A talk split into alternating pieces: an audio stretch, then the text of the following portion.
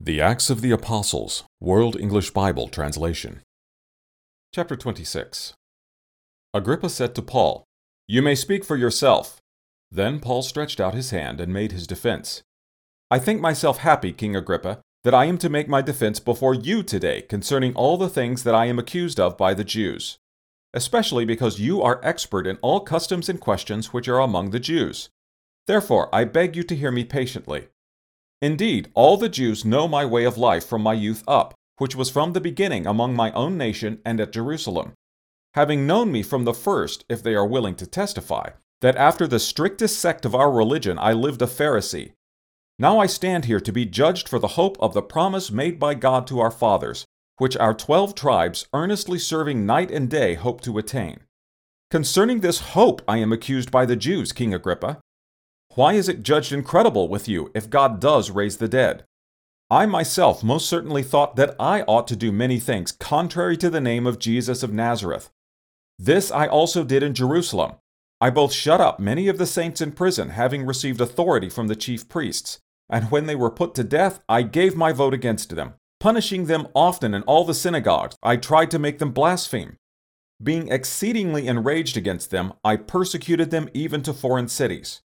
Whereupon, as I traveled to Damascus with the authority and commission from the chief priests, at noon, O king, I saw on the way a light from the sky, brighter than the sun, shining around me and those who traveled with me. When we had fallen to the earth, I heard a voice saying to me in the Hebrew language, Saul, Saul, why are you persecuting me? It is hard for you to kick against the goads. I said, Who are you, Lord? He said, I am Jesus, whom you are persecuting. But arise and stand on your feet, for I have appeared to you for this purpose, to appoint you a servant and a witness both of the things which you have seen and of the things which I will reveal to you, delivering you from the people and from the Gentiles to whom I send you, to open their eyes that they may turn from darkness to light and from the power of Satan to God, that they may receive remission of sins and an inheritance among those who are sanctified by faith in me. Therefore, King Agrippa, I was not disobedient to the heavenly vision, but declared first to them of Damascus, at Jerusalem, and throughout all the country of Judea, and also to the Gentiles, that they should repent and turn to God, doing works worthy of repentance. For this reason the Jews seized me in the temple and tried to kill me.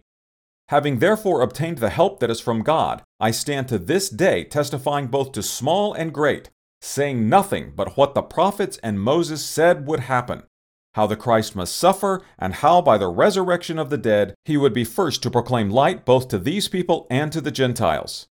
As thus he made his defense, Festus said with a loud voice, Paul, you are crazy! Your great learning is driving you insane! But he said, I am not crazy, most excellent Festus, but boldly declare words of truth and reasonableness. For the king knows of these things, to whom I also speak freely. For I am persuaded that none of these things is hidden from him, for this has not been done in a corner. King Agrippa, do you believe the prophets? I know that you believe. Agrippa said to Paul, With a little persuasion, are you trying to make me a Christian?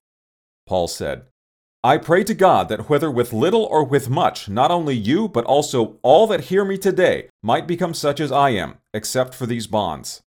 The king rose up with the governor and Bernice and those who sat with him when they had withdrawn, they spoke to one another, saying, This man does nothing worthy of death or of bonds. Agrippa said to Festus, This man might have been set free if he had not appealed to Caesar.